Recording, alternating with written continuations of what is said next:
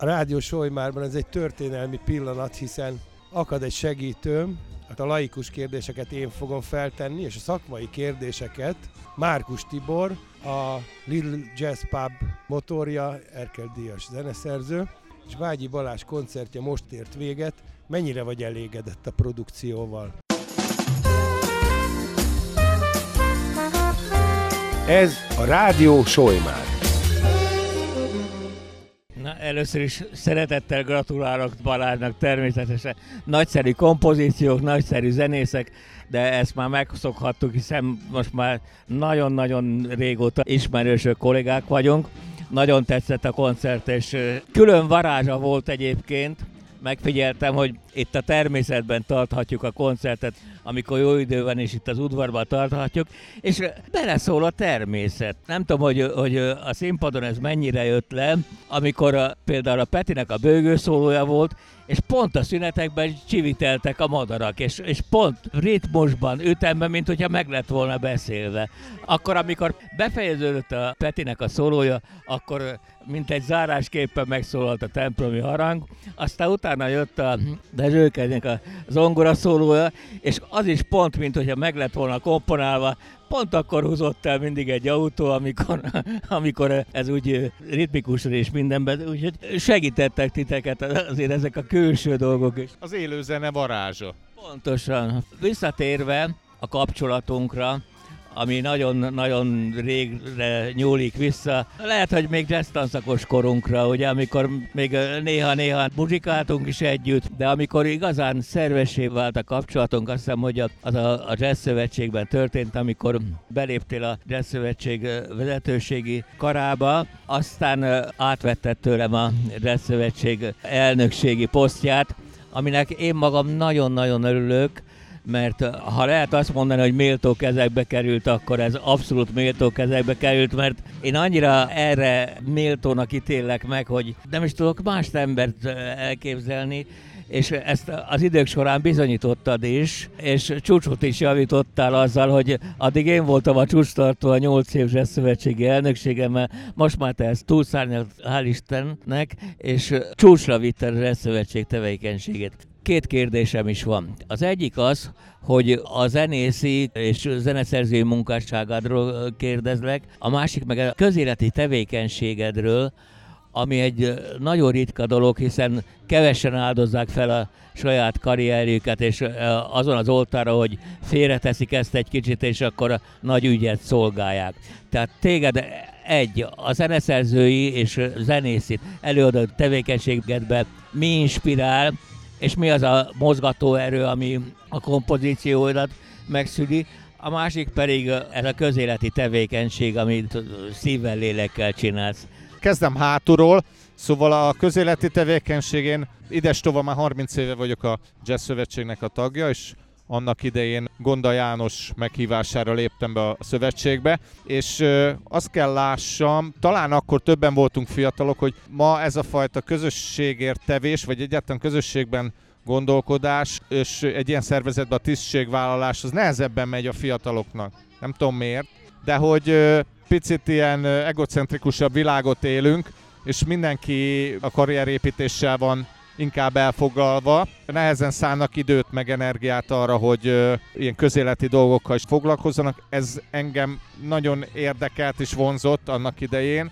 És aztán ugye mikor bekerültem, én voltam ott a legfiatalabb, talán a vezetőségbe akkor, és azt azért a Solymár Rádió hallgatóinak is el kell, hogy mondjam, hogyha Tibor már így felvezette a ezt a Jazz Szövetségi elnökségi titulust, hogy mindig az új alakult vezetőség ez megszavazza, megválasztja maga közül az elnököt. Ketten is voltunk jelöltek erre a pozícióra, és aztán végül is szavazásra nem került sor, mert a Tibor volt olyan, olyan önzetlen és gáláns, hogy azt mondta, hogy ő már csináltam elég ideig, és hátra lépett, visszalépett a jelöltségtől, és, és kvázi átadta nekem ezt a pozíciót, amiért a mai napig hálás vagyok és igazából én is most értem el arra a pontra, hogy uh, itt tíz év távlatából, hogy én is szeretném, hogyha más is teret kapna, és más is lehetőséget kapna, úgyhogy én sem fogom magamat már jelöltetni a szeptemberi tisztújításkor. Hát a lehetséges utód az a, az aktuális vezetőségből kerülnek ki, de azért vannak régebbi vezetőségi tagok, akik folytatják majd a, a munkát, illetve biztos vagyok benne, szám szerint három új vezetőségi tag be fog kerülni, azt már úgy nagyjából tudjuk, de azt nem tudjuk még, hogy kik, hiszen ezt majd a tagság fogja titkos szavazással eldönteni, és ebből a, a hétfős vezetőségből fog kikerülni az elnök és a két alelnök, de az ő személyük még ma még nem tudott. Ez ott az egyik kérdés. A másik kérdés meg ugye a zeneszerzői, meg a muzsikusi tevékenységre vonatkozik, hogy pont az az egyik oka, amiért így most tíz év után leteszem picit ezt a, az elnöki lantot, hogy ilyen képzavarra fejezzem ki magamat, mert hogy, hogy szeretnék még ugye az imént hallott zenekarra, szeretnék egy kicsit tovább lépni. És nekem eddig is volt egy nemzetközi karrierem, de, de szeretném, hogyha egy picit a volumene a turnéknak és egyáltalán a nemzetközi aktivitásnak előrébb jutna, és ahhoz bizony időre és energiára van szükség, hogy ezt a háttérből megszervezzem. Nem szeretnék megállni ezzel a tíz éves zenekarral, meg azokkal a, az anyagokkal, amiket idáig megírtam életemben. Általában minden évben megírok egy lemezanyagot, volt olyan, hogy kettőt, azokból lett is lemez, Szóval, hogy szeretném ezt folytatni. Szeretnék minél jobb kompozíciókat írni, vagy fejlődni is, mint zeneszerző, és mindenhez időre, meg energiára van szükség.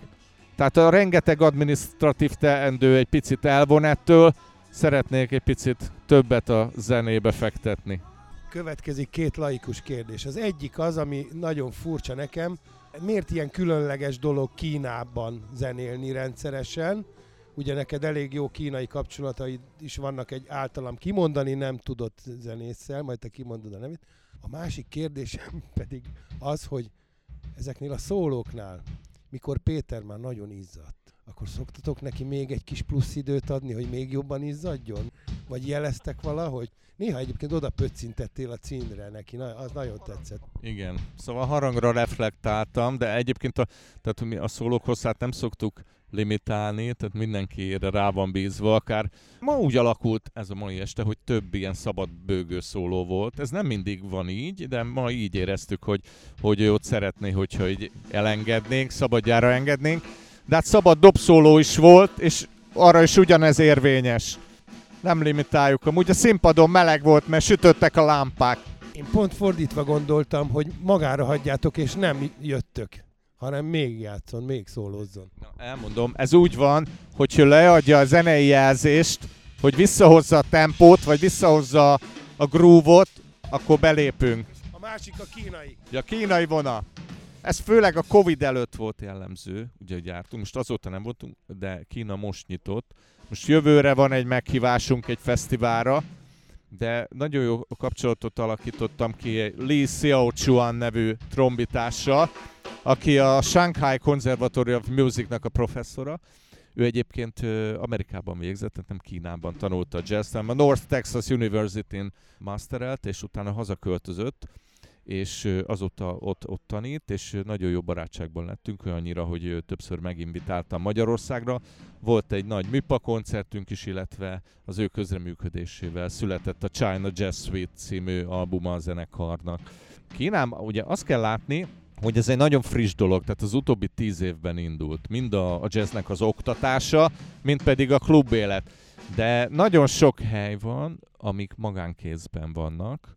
Ezt, ezt a mai napig megfejthetetlen számomra, hogy van egy ilyen centralista berendezkedésű full kommunista ország, és egyébként meg nagyon nagy magántulajdonok vannak, tehát gyárak vannak magánkézben. Tehát egy nagyon hibrid rendszer, és ugyanígy klubok is, vannak jó kínai zenészek, de azért ez még nagyon gyerekcipőben jár, de például Shanghai-ban ott ö, amerikai zenészek is élnek. Tehát életvitelszerűen oda költöztek, Big Band működik. Mondjuk Shanghai az egy nagyon különleges hely Kínán belül, mert az egy ilyen nagyon multikulturális város, ugye az a, a jól tudom, a népesség szempontjában a föld legnépesebb városa.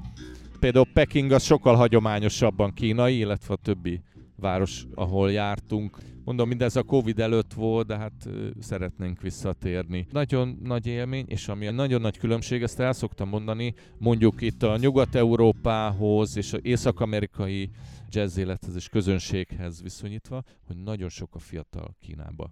Tehát a 20 évesek járnak jazz koncertre. Nálunk, illetve nyugaton is azt látjuk, hogy öregszik el a jazz társadalom, és inkább az idősebb korosztály. És Kínában nem. Kínában úgy mennek a 20 évesek a jazz koncertre, mint ahogy a poprokra. Tehát ez nagyon érdekes. Még egy dolog. A New Quartet helyett kéne valami nevet adni, ugye, mert már 10 éves a zenekar. Hát hagyjuk el a nyújt belőle.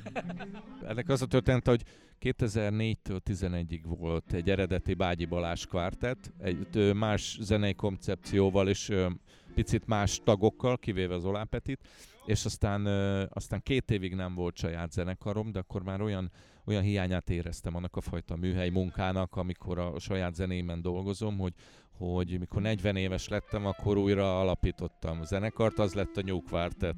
Támad közben egy ötletem, rövidítsük le, és akkor csak a kezdetesek, és BBQ, akkor még akár szponzorokhoz is folyamodhatna. Barbecue. Igen. Ja, köszönjük szépen az interjút. Én köszönöm szépen, és gratulálok, és várunk vissza Solymára. Köszönöm szépen, üdvözlöm a hallgatókat. Miért hallgatnál mást, ha itt is jó zenék szólnak?